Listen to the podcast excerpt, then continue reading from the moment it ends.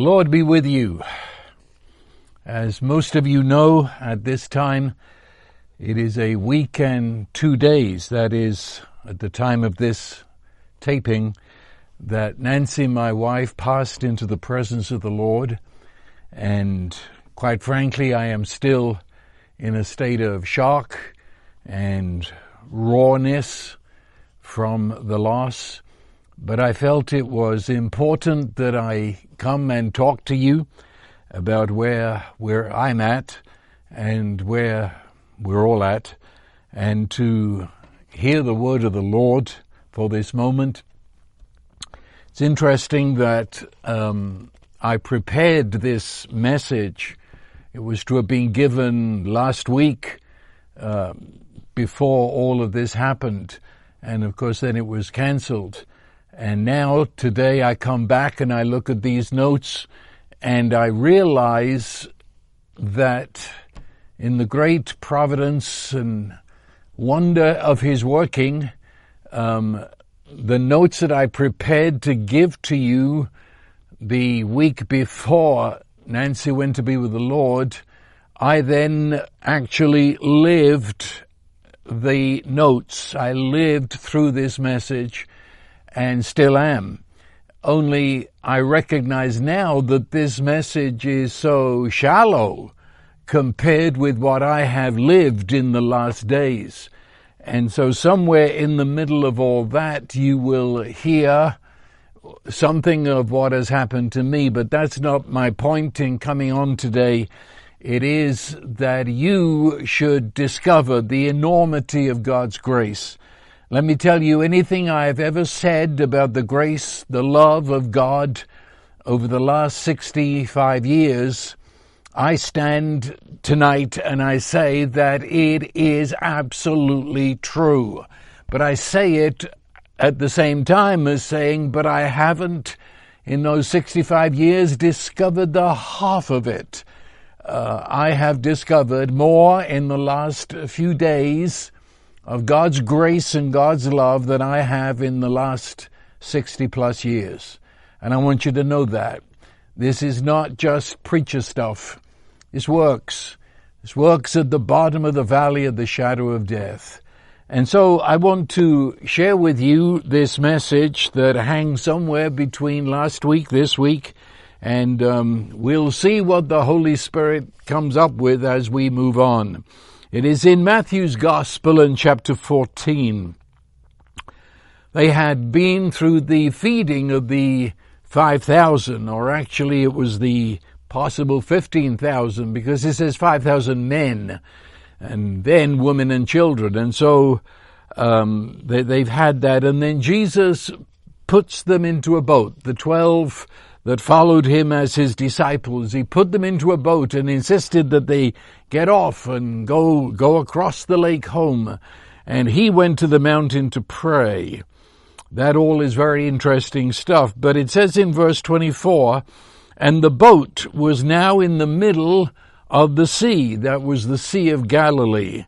And it was tossed by the waves, for the wind was contrary.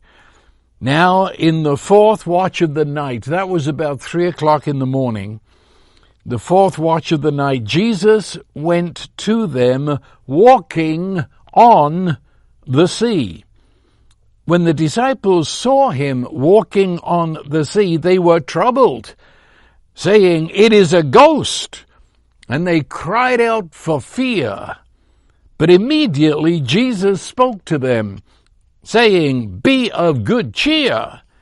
It is I. Do not be afraid. And Peter answered him and said, Lord, if it is you, command me to come to you on the water. So he said, Come. And when Peter had come down out of the boat, he walked on the water to go to Jesus. And I'm leaving it there and probably next week we'll finish the story. But I, am leaving it right there. It was, as you can pick up from just what I've said, um, it, w- it, was a, a, time of great pressure. There's more going on here than I read. uh, right uh, before all of this, it says that John the Baptist had been beheaded by Herod. Well, John the Baptist, you might remember, was the cousin of Jesus and was a very important person in how this all unfolded. Uh, and, and so his beheading would be a, a terrible sadness to the disciples and certainly to Jesus. Um, then it says that the crowd that came to Jesus had no respect for their privacy, and it says that they were constantly coming and going and pressing and demanding, and and the sick were bringing those to to be healed. Um, and they get across the lake to get away from people. And Jesus said to the disciples, it's time for a day of rest. Let's go, let's go to a lonely place and rest for the day. But when they got there, the people had anticipated and they were there. And that's when the feeding of the thousands took place. And now, after all of that, they are in the boat and they're heading across the Sea of Galilee. And it says the winds were contrary. What, what you're dealing with here is gale force winds. And they were contrary, that is, they were fighting into the wind to, to get across the lake. And so they'd gone to their oars and they're, they're straining the oars against the wind and, and, and the waves are tossing the boat around and the spray is in their face and they're exhausted. This is in the middle of the night and it seems that they're not getting anywhere. They're tired. They're aching from pulling on the oars. The, the churning water threatens them. They're, they're fishermen. They knew what to do with water. They got great respect for water and its power to drown people. But they carried on. Then, then, hey, then, out there, in the middle of the waves, can you get the picture here? Have you ever been on a, a piece of, of, sea or lake where where the waves are high and and there's white caps and the wind is howling. And then in the middle some there's a sort of dip and before the next wave. And there, walking in the midst of all the waves, with his hair streaming behind him from the wind, there's someone, or something, walking through the troughs of the waves. And walking, that is not battling the waves, but walking on them and then up the side of them and over the other side, walking on the water. I mean, what a picture. Of course, it depends what you think is out there as to determine what kind of picture you're seeing. Um, what what I see there, because we know the whole story, but it's a picture of find the words unbounded, unlimited freedom. I mean, can, can you see anything but freedom, freedom unfettered from all the laws of nature. What, he, what he's doing is beyond all the laws of possible. And he, or in the eyes of the disciples, it is coming toward them. You see, they were terrified they're terrified. They're, they're believing this, whatever they see out there, to be a ghost or a demon spirit, some uh, hostile entity outside of all that they're normal. And so they're cringing now in the boat that is, of course, still tossing in the waves and now they've given up on their oars and they're just cowering in the side of the boat and they're whimpering like children. It's a ghost, it's a spirit, and it's coming toward us now. Fear has taken hold of them. Just as an aside, um, I find it fascinating that whenever there is supernatural, something that doesn't fit into the laws of what we count normal, the flesh always thinks of it as an evil power. and, and, and cowers away. Religious flesh. They want a religion within the realm of scientific explanation. You, you notice that?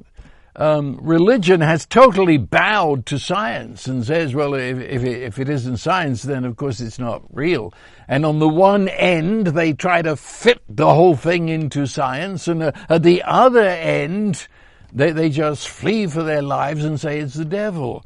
Um, I've had experience in the past in praying for people who when we'd finished praying, there was a miracle, and I use that term very advisedly. Something happened totally outside of all laws of uh, creatures and time and space, and and the, the church that those people came from then excommunicated them for contacting the devil because they, God could never do anything so good as that, you see. It, it's the religious flesh. It wants that religion that, that, that is predictable, within normal, you know, a, a religion, a, a God who's FDA approved. He's got the good housekeeping seal of approval. All things are possible, but it's limited to within what we count possible and normal. So in this case, fear screamed in terror. But fear can also sneer and mock and excommunicate. But then you see, I have to ask this question. Why, why are they so terrified? That's a serious question. Serious. I can understand why some um, Christians are terrified today because they've lived half their life and never seen any evidence that God loves them or does anything. And so they, they get terrified when the Holy Spirit really comes into their life. But these people, no. No, the, the, these disciples cowering in the boat, they have been exposed to supernatural uh, healings, and I hesitated there because beyond, I mean, uh, hours before, not too many hours before, they have been part of the uh, way in which Jesus fed 15,000 people. And so really, I, I say, why are you terrified? You, you have been exposed to the supernatural. You have seen healings. You have seen that which baffles and boggles the mind. What, why? Why are you terrified? And they're, they're screaming out, and Jesus can hear their screams of terror. And so he shouts through and above the wind. And if I could give a uh, sort of expanded translation of what he said, he said, Be brave, be bold, do not be afraid. I am. See, in our regular version of the scripture, it says uh, that he said, "It is I," but the I, we the the translation there, in my opinion, and according to my reading of the Greek, it is "I am," and you might remember that "I am." Is the name of God revealed from Exodus on. It's the name I am that is uh, covered over by the expression Lord. Every time you read Lord in the Old Testament, it should be I am. It is the name of God, vibrant in this present moment in the fullness of all that He is. And Jesus, as I say, unbounded, unlimited, unfettered, walking above all the laws of this world, and now he calls to them and says, Be brave, be bold, don't be afraid, I am. He, and yet, he, he's 101% human. He, he's, he's authentic human. And so here we have God himself who is expressing himself fully in the human, in the human genes, in the human mind, in human speech. Here he is, his majesty. He's walking without fear, walking without difficulty, inside the threat of the sea, which is like a great clawing monster around him, but it can't touch him. He walks over the claws. It's a, it's a, he's unlimited, I say again, above all the laws of nature. Let, let me say one thing here. He doesn't suspend the laws of nature. That is, he doesn't say, well, just for now they don't work. No, that's not the way it is. He didn't suspend the laws of nature, but he walked in an ability that transcended the laws of nature. And in that sense, a greater law is what he walked in, and that greater law was stronger and greater than the laws that we call the laws of nature. He had no visible means of support, but he was walking in an ability where gravity didn't have authority or any power over him. That, that's interesting. I tell you that it's something like it, but um, obviously it's not. But uh, when a plane takes off from a runway, how does that happen? Because the law of gravity should hold it to the ground, should. And, that plane weighs, I don't know how many tons. And all the more reason why it should be held on the ground by the law of gravity. How come that it can just slide off the ground and up to 40,000 feet? um, it, it hasn't suspended the law of gravity, but rather the law of aerodynamics is more powerful than the law of gravity, and therefore it can seemingly cancel out the laws of gravity. Jesus is bringing into all the laws of normal he is bringing the law of the Holy Trinity, the law of love, the law of the kingdom of heaven, which transcends all laws that have kept us imprisoned before. That, that's what you're looking at here. You're looking at this majestic Jesus who is right inside of our humanity, inside of the storm that is threatening the disciples, yet he's not under its authority or control. And as Peter hears that voice through the wind and hears him say, Do not be afraid, I am, he recognizes that it's Jesus.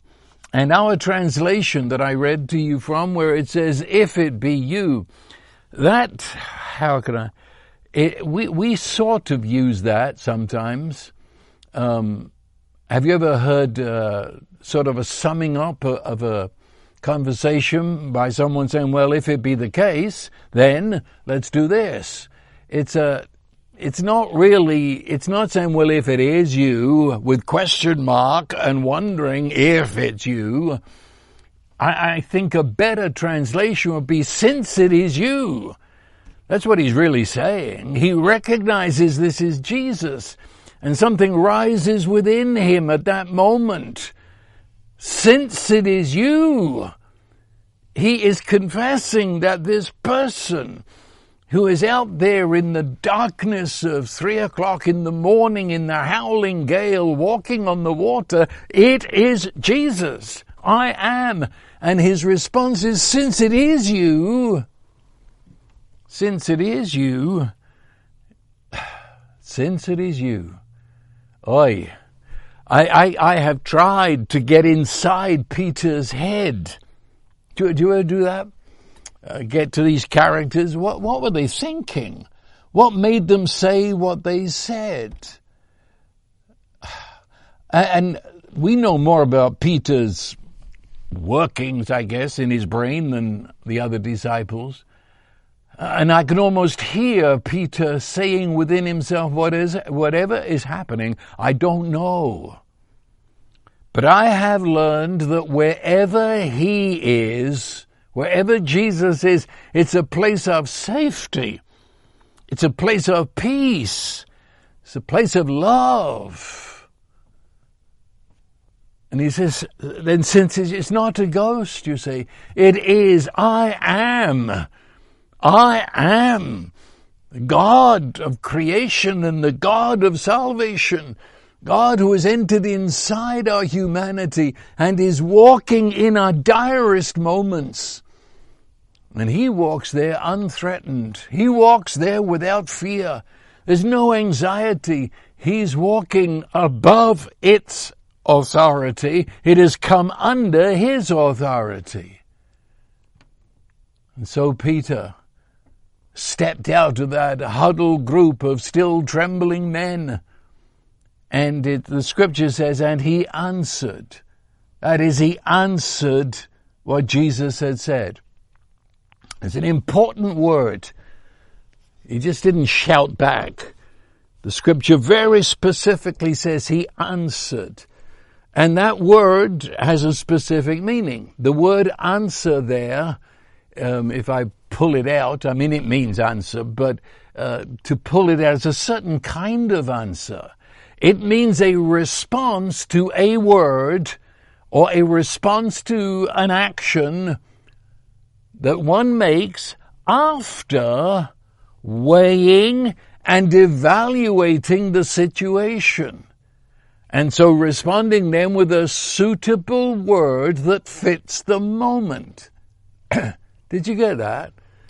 Because you see, Peter's got a reputation. Believe me, he had it with the other 11. Um, and when I read uh, Peter's story in the Gospels, I tend to agree with them, and I know everyone feels that way. Peter, he ran off at the mouth. Peter said things without thinking. Peter, so many times when he spoke out, you say, ooh, you know, I wish he hadn't said that. And I, I think afterward, Peter wished he hadn't said it. But, but this is different. That's this what I say again is very specific. It's a response to something that's happened. It's a response to something that's been said. But that response is not just a, a spontaneous uh, blurting out because you're afraid and don't know what to say. No, it means after weighing and evaluating this situation. And when you respond, it is a suitable word. It fits the moment. Peter is, is weighing it. And of course, everything happens in split seconds, but it's amazing what you can conclude in six seconds. Eh, you see, he's saying, I don't understand. But then, when does anyone ever understand this person who is among us? You see, and this is where Peter, I'm certain he, he, this is what he got, that Jesus had already given authority with its uh, attendant powers and abilities. He'd already given that on certain occasions for these disciples to use. And so, don't, don't you remember, he had sent them out. And it's only, what, a couple of chapters prior to this that he had sent them out and he had given to them, he'd imparted to them his authority, his ability to preach the kingdom of God, do what he was doing, and also to heal the sick even as he was healing them, and to cast out demons as he was casting them out. He communicated, he gave to them for that period of time anyway, the authority and the uh, energy, ability to go do it and do it in His authority, His name. And that that had just happened with the feeding of the thousands. Uh, I don't know how carefully you've read that story, but they participated with Jesus in that in that he put the little few pieces of bread in their hand, and as they went to feed the people, it multiplied in their hands and they, they had experienced being part of the miracle. And Jesus often referred back to that and says, Don't you remember what happened there? Uh, as if to say, well, d- don't just put it on the shelf to tell your grandkids. He said, let it have an effect now. And I think this is what's happening. Peter is standing there in the, the, these moments that both feel like eternity and flash by like seconds, He says, I don't understand, but when have I understood? He has already given to us His power to use, to preach, to heal the sick, cast out demons. He, we participated with Him in the feeding of the 5,000 men. And is, is, is this the same? Is this the same? Is, is He continuing to teach us that we, in union with Him, can do the same as He does? Is, is, he, is He doing this in front of us in order to draw us out now, to choose to do what He's doing, to trust Him, and allow us to join with His ability? You see, there again, in today's world, certainly here in the Western world, uh, teaching is a, I don't know, I won't even make a comment. Um, because it, it, it, I don't know what it does really. I mean, when we say we've been to college, university, I really don't know what we mean by that these days. Uh, you see, teaching is not, and historically, even in the West, was not, merely the communication of facts. You know, teaching is not that you anticipate an exam's question and get yourself ready and stay up all night and memorize meaningless facts so you can get a silly degree. That, that's not, that never has been teaching. Well, what good is that? Except you got a, a decent memory for 24, 48 hours and you've drunk too much coffee, but no, you see, teaching is always, and certainly in the scripture, the very words that are used that emphasize it, teaching is bringing the student to be as and to do as the teacher. Did you get that? To teach means that the teacher brings the student to the point where he or she can be as the teacher and to now do what the teacher does and communicate it to others. So, so Jesus didn't sit them down and lecture them and say, now you're going to have a test, see if you're my disciples. No, he, he showed them this is what I do. Now I'm giving you the authority to do the same. Go, go on, try it. Go on, go on. I'm not coming with you. You, you just go.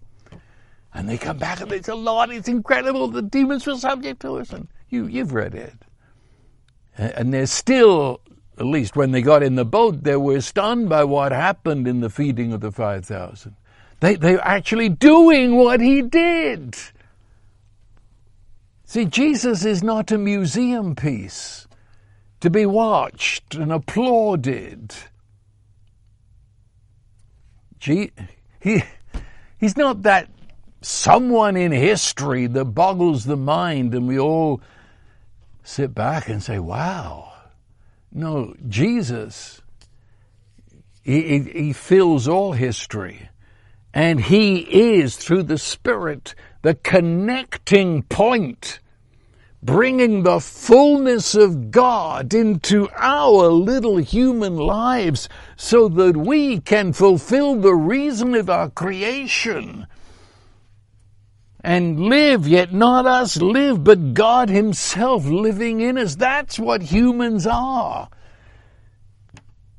Humans are, are created, we're wired to be the indwelling place of God and for God to live and do His works in us and through us.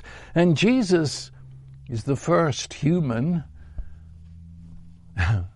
who is God and therefore can reveal to us humans this is what you were created for. I know for some this is very almost upsetting. I'm sorry. Um, because we have been taught that Jesus came to deal with sin. See, the, the many areas of Christianity is obsessed with sin all I can think of is that man is a sinner. He never really gets over that. He's always a sinner, and therefore the mark of a Christian is a bowed head, bent back, and saying, I'm no good, I'm no good, I'm unworthy. and then to anticipate damnation, hell, and punishment. That fills much preaching. And, and Jesus somehow forgives you if you try hard enough after he's done it. Um, and, and that's it. That's it. People go to church every week to make sure that they're, they're still okay and they haven't sinned too much. That's so sad. So sad. Yes, of course, Jesus came to release us from sin and the blood of Jesus Christ cleanses from all sin. Of course, of course. But that was in order for the real goal of salvation to take place. And that is that we should be united with Jesus, who is God, the original human. And He is now sourcing our life so that we would act as He and that we would know the Father as He knows the Father and delight in the joy and peace that He knows in the Father's presence and we would be the love of God within ourselves to our neighbors and love one another as we have been loved. And to do the works of love, which would include physical, mental, emotional healing, and, and, and to say the words of love. We, we weren't created just to be creatures like um, sort of sophisticated monkeys that, that now could try their best to imitate Jesus and hope for the best. No, that, I, I don't know what to call it. It's not the gospel. It's not Christianity. Is this reality? He is teaching us to bring us in union with Himself to be as He and to do as He. And Peter stands there on the edge of the wildly rocking boat and he sees Jesus and he hears Jesus and flashing through his mind is everything I, I, I believe he, he was remembering. And he's there, there he is, right on the edge of Jesus' life, a, a life unbounded, life without any limits, beyond all the laws of creature. It, just walking on the water, he is overriding shall I say, the experience of the human race since Adam. Do you realize? Do you get a look at this Jesus? He's dismantling the fences of our possible. You know, the, well, that's possible, and there you build a fence beyond that, forget it. Jesus just kicks over the fences and he brings us to a new possible which was everything we said was impossible. He breaks all of our erected barriers where we keep saying, I am not, I cannot.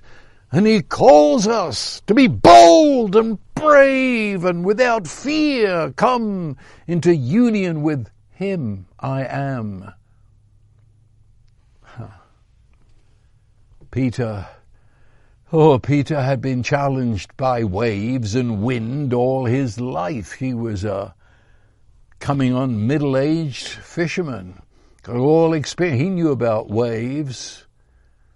But now, as he stands on that reeling boat, he's challenged by something he's never realized known. Well, he's coming to know it bit by bit, by, by love by love. The, the, this is God. I am caring for us and desiring that we should join Him. His goodness. He's entering, touching the new possible uh, of the salvation of God, in which we draw, we live upon the strength, the ability of Jesus. And he's challenged. I say challenged, I mean, nothing was said. Jesus just said, I am, don't be afraid. But how can I put it?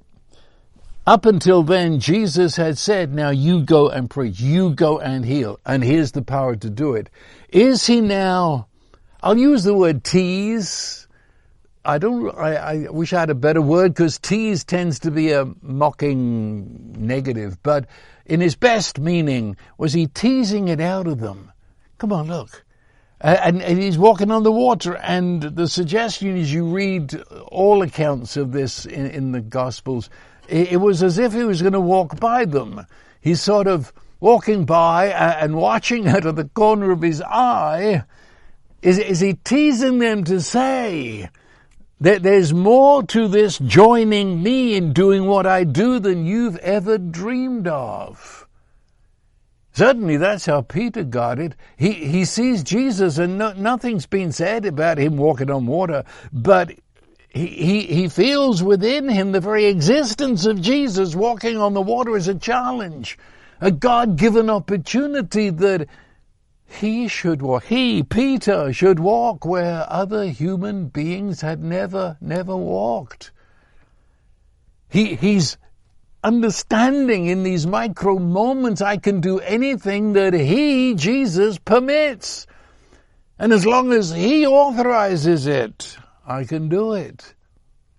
Now, I say it again, this isn't Peter just being impetuous old Peter with a big mouth. Uh, do you remember the time when it was Peter who said, You are the Messiah, the Son of the living God? Do you remember that? And Jesus' response to him was, Flesh and blood did not reveal this to you. It was, the, my Father in heaven. It was the Spirit revealing to Peter who Jesus was. So Jesus said your own flesh, your own experience could never bring those thoughts into your head. It, it was my Father. And now, is, is this not the same? Is this not the same? Jesus walking before them as if to silently, dare, dare I say, wink at them and say, you know, you could. But Peter got, he got it. That with his authority, with his permission, I can do what he does. That was God. God showed that to Peter. But he won't move without the word from Jesus. He submits his ideas, he submits his desires and belief that this is what should happen. But his action will only be in the name and authority of Jesus. I'm fascinated with, with just that, realize. I mean, his desires. You see, another thing that we have been shackled with for well ever since I was growing up in church is that this thing called the will of God. I mean, I mean the term shackle. Uh, we can't, we can't move if it's the will of God, if it's the will of God. I, will I'll pray for you to be healed only if it's the will of God. God forbid that you should be well. No, not unless God. Uh, see, will of God, will of God. I'm fascinated. This fascinates me, you see. Who, who said this? Peter. Peter said, bid me come to you as Peter's desire, based on his interpretation of what's happening. You see, it isn't that Jesus has a sort of remote control and just clicks it and so Peter, like a robot, says it. No! This is Peter. It's Peter. It's what I desire. It's what I believe this is the right thing to do here. Uh, and no, he, he's not a puppet that some invisible heavenly puppeteer is bouncing the wires. No, this, this is a genuine question. This is, this is a real exchange going on here. One on the reeling boat and the other in the middle of the waves and the wind howling between them and the conversation goes on. And, and do you realize that, that Jesus said, you bet, you come which means that something is going to happen. There will be history actually made that would not have been made unless Peter had said, this is what I want. That's fascinating. And it's fascinating that the other 11 chaps are cowering in the boat still, not sure whether it's a ghost or not. And they never walked on the water. Why? Because they never asked. It's as simple as that. What Peter wanted mattered. It mattered. The question, at least as an aside to the big thing I'm trying to say here, the question comes, what do you want? Where, where today do you want the grace of God to explore with you union with Jesus? Quite a thought, quite a thought. And of course, it becomes obvious. Jesus, uh, Peter is not discovering some latent human powers. He's not discovering the power of positive thinking. Nor is he trying to be like Jesus. But he's asking permission, if you could put it that way, but it's a little bit more than permission. He's saying, I want this to actually join in to become one with the ability of Jesus. And he waits now for the enabling invitation. While they all, they're all in the back of the boat wondering what the will of God is.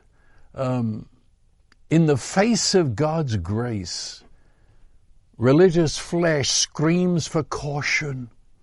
It screams, hold back. Let's have a subcommittee to discuss this. This is dangerous. This is risky business. What, what, what's the will of God? We, we should. Well, then, of course, what will they say? Boy, Peter is going to be the joke of the lakeside community when they hear about this. Huh, no one's ever going to take you seriously again, Peter. Are you daft man? Think you can walk on water? That's, yeah, that, this is the end of any hopes you had of being the leader here. But apparently Jesus disagreed. he said, come! And it's in an imperative. Come at once. Or you could say, go for it, man. Come. Leave where you are to be where I am. Join me in what I am doing, in the ability that I'm doing it in. There's no doubt. I mean, read this. I mean, I've read it hundreds of times just to get the feel of what's happening here.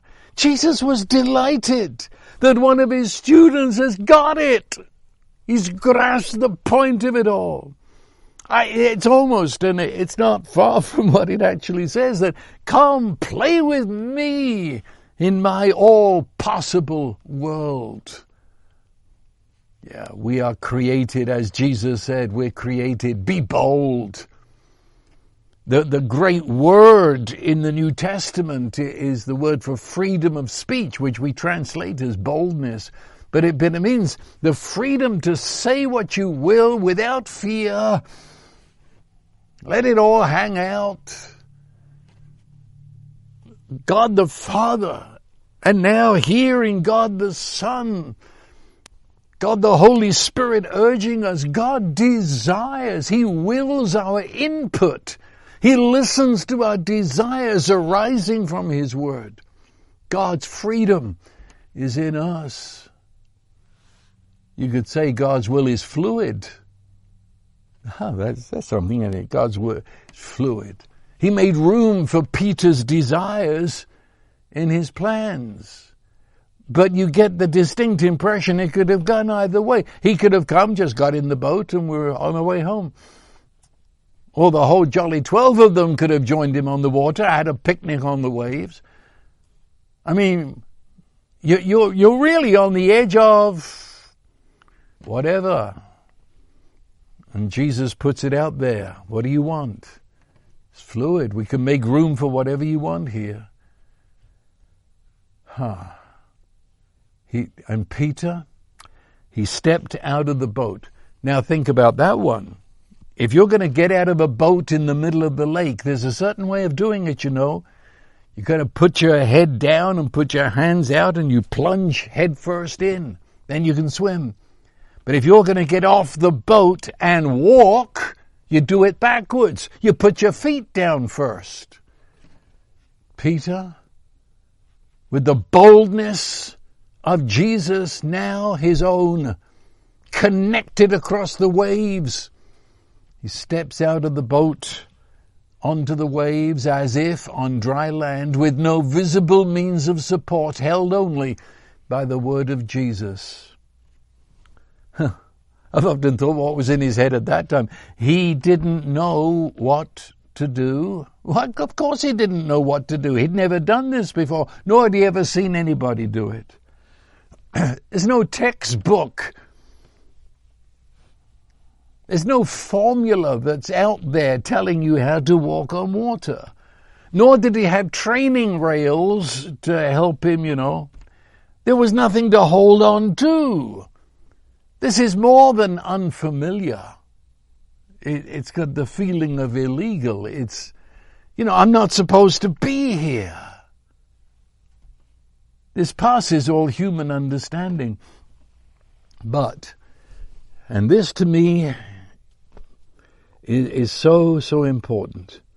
In getting out of that boat and standing where humans can't stand, Peter deliberately stepped into, he chose to step into a place of extreme vulnerability, exposure,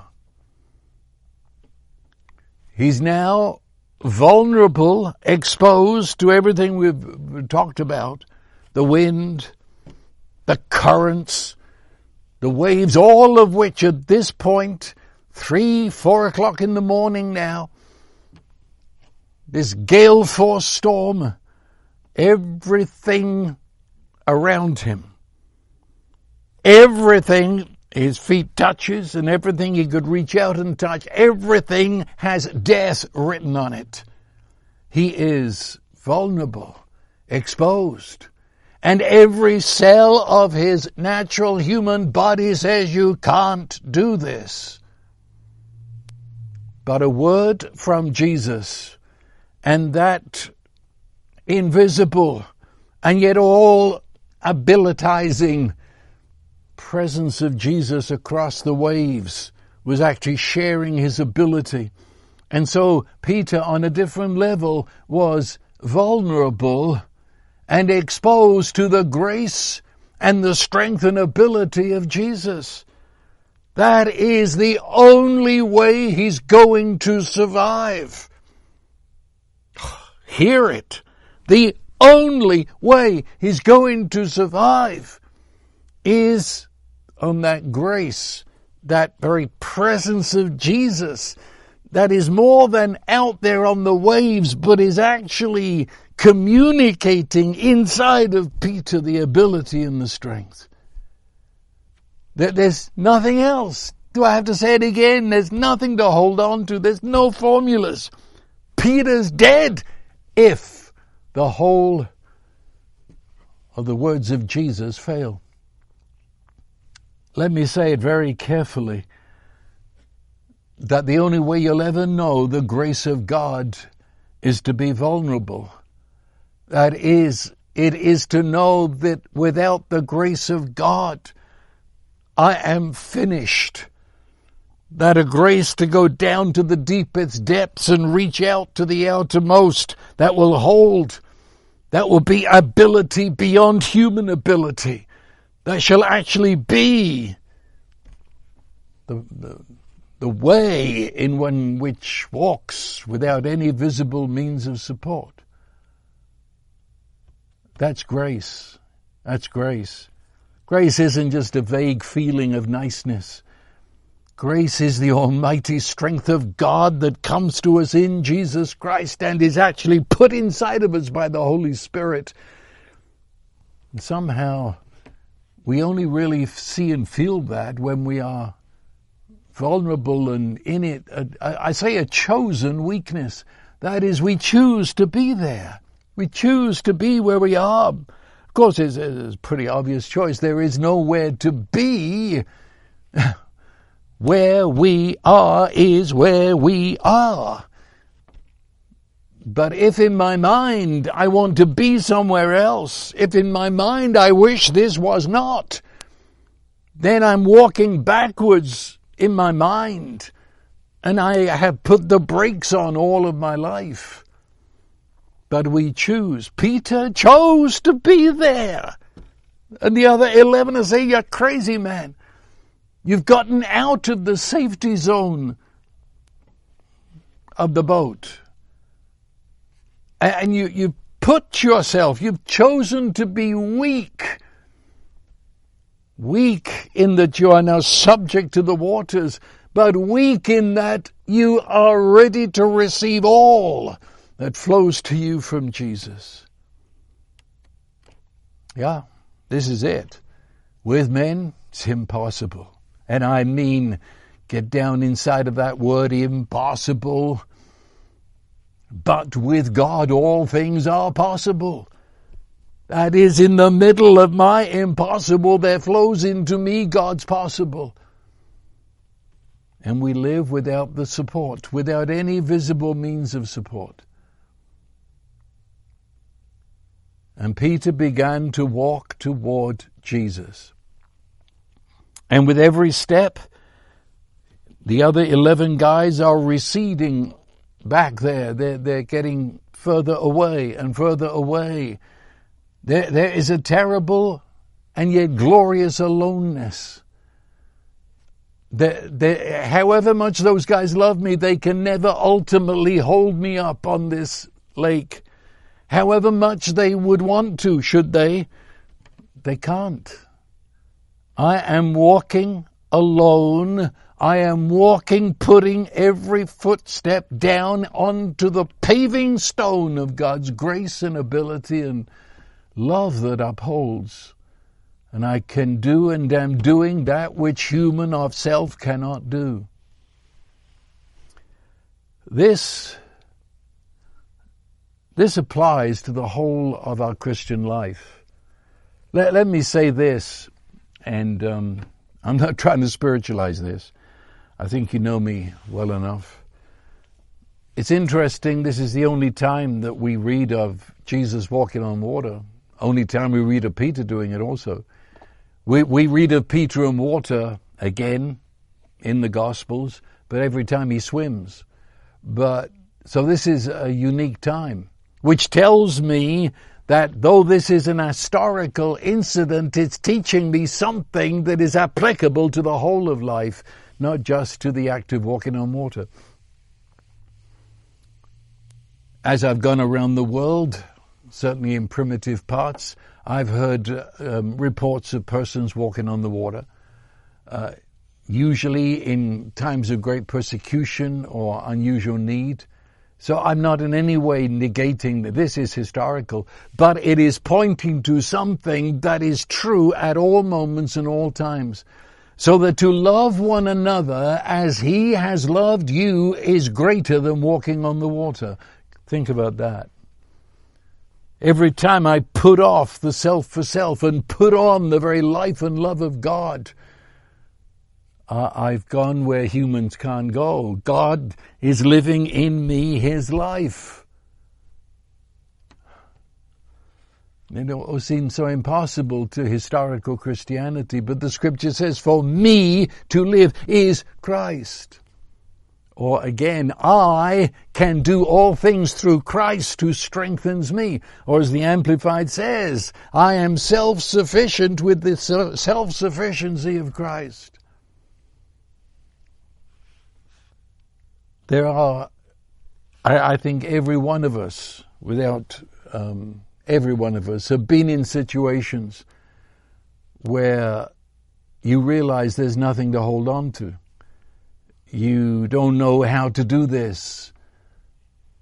And at that time you have known the grace of God your weakness has opened the doors to just receiving all of God's grace that other times in the boat would tend to hide from that grace and say, I've got this handle, it's okay. Just a bit more rowing and we'll be there.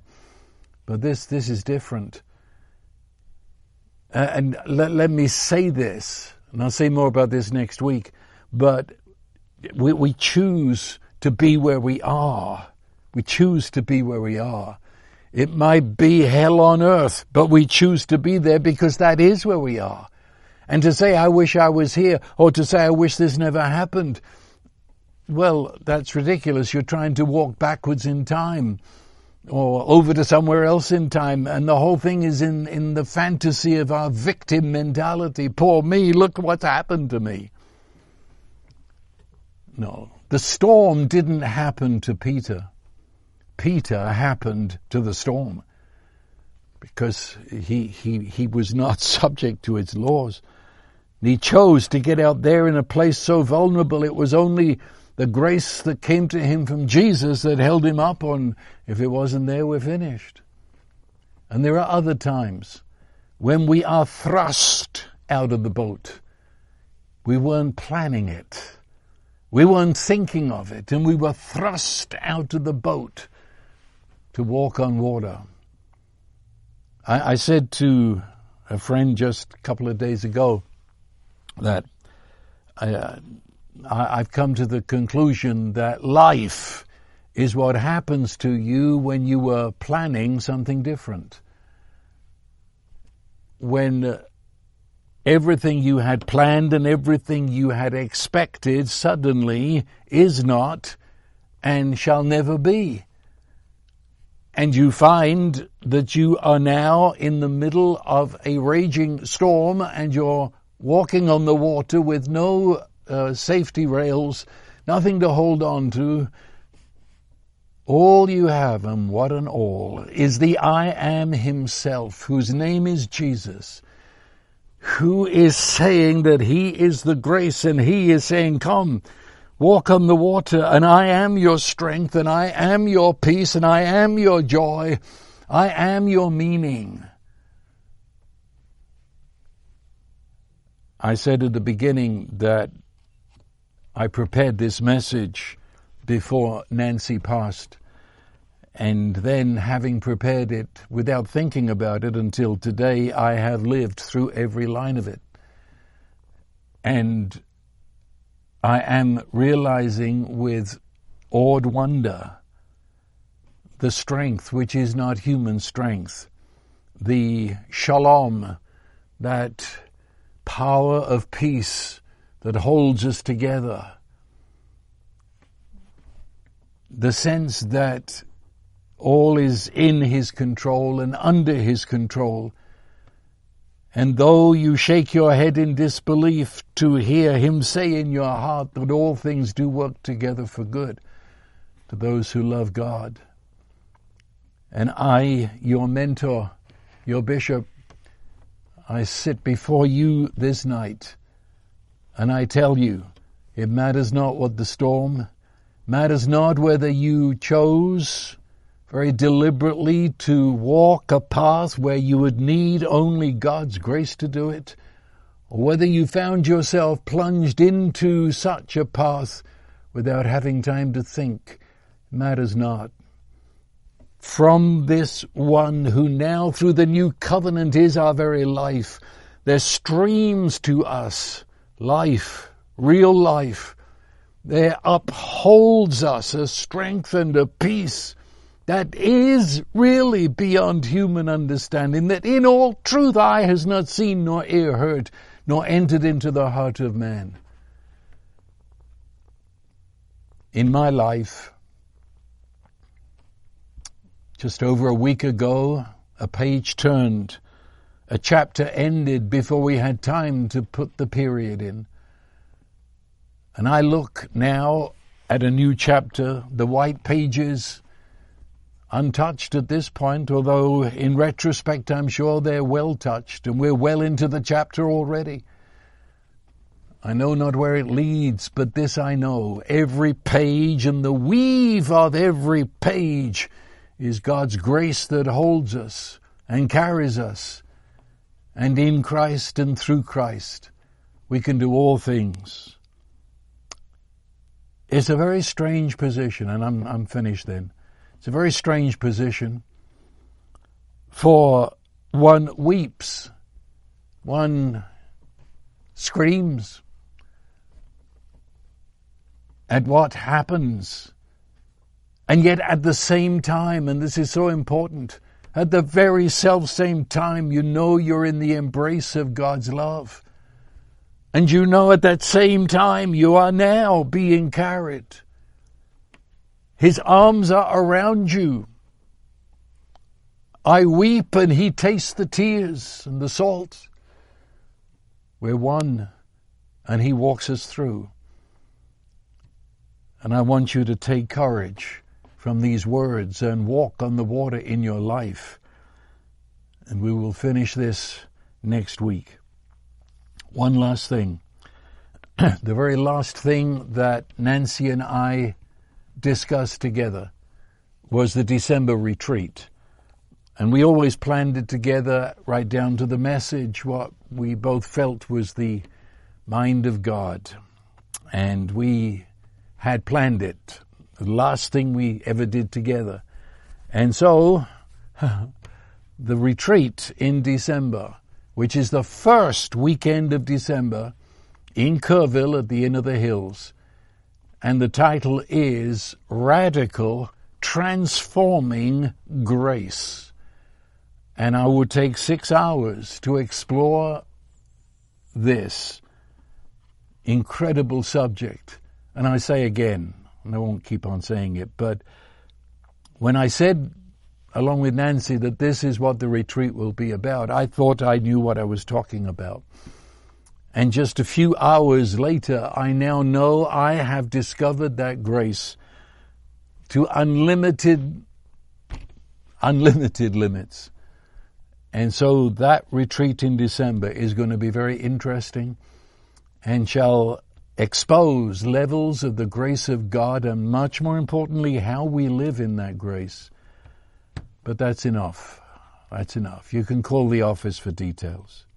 And now the blessing of God, who is almighty love, the Father, the Son, and the Holy Spirit, embrace you, undergird you, and carry you in His strength this night, this week, and to the ages of ages.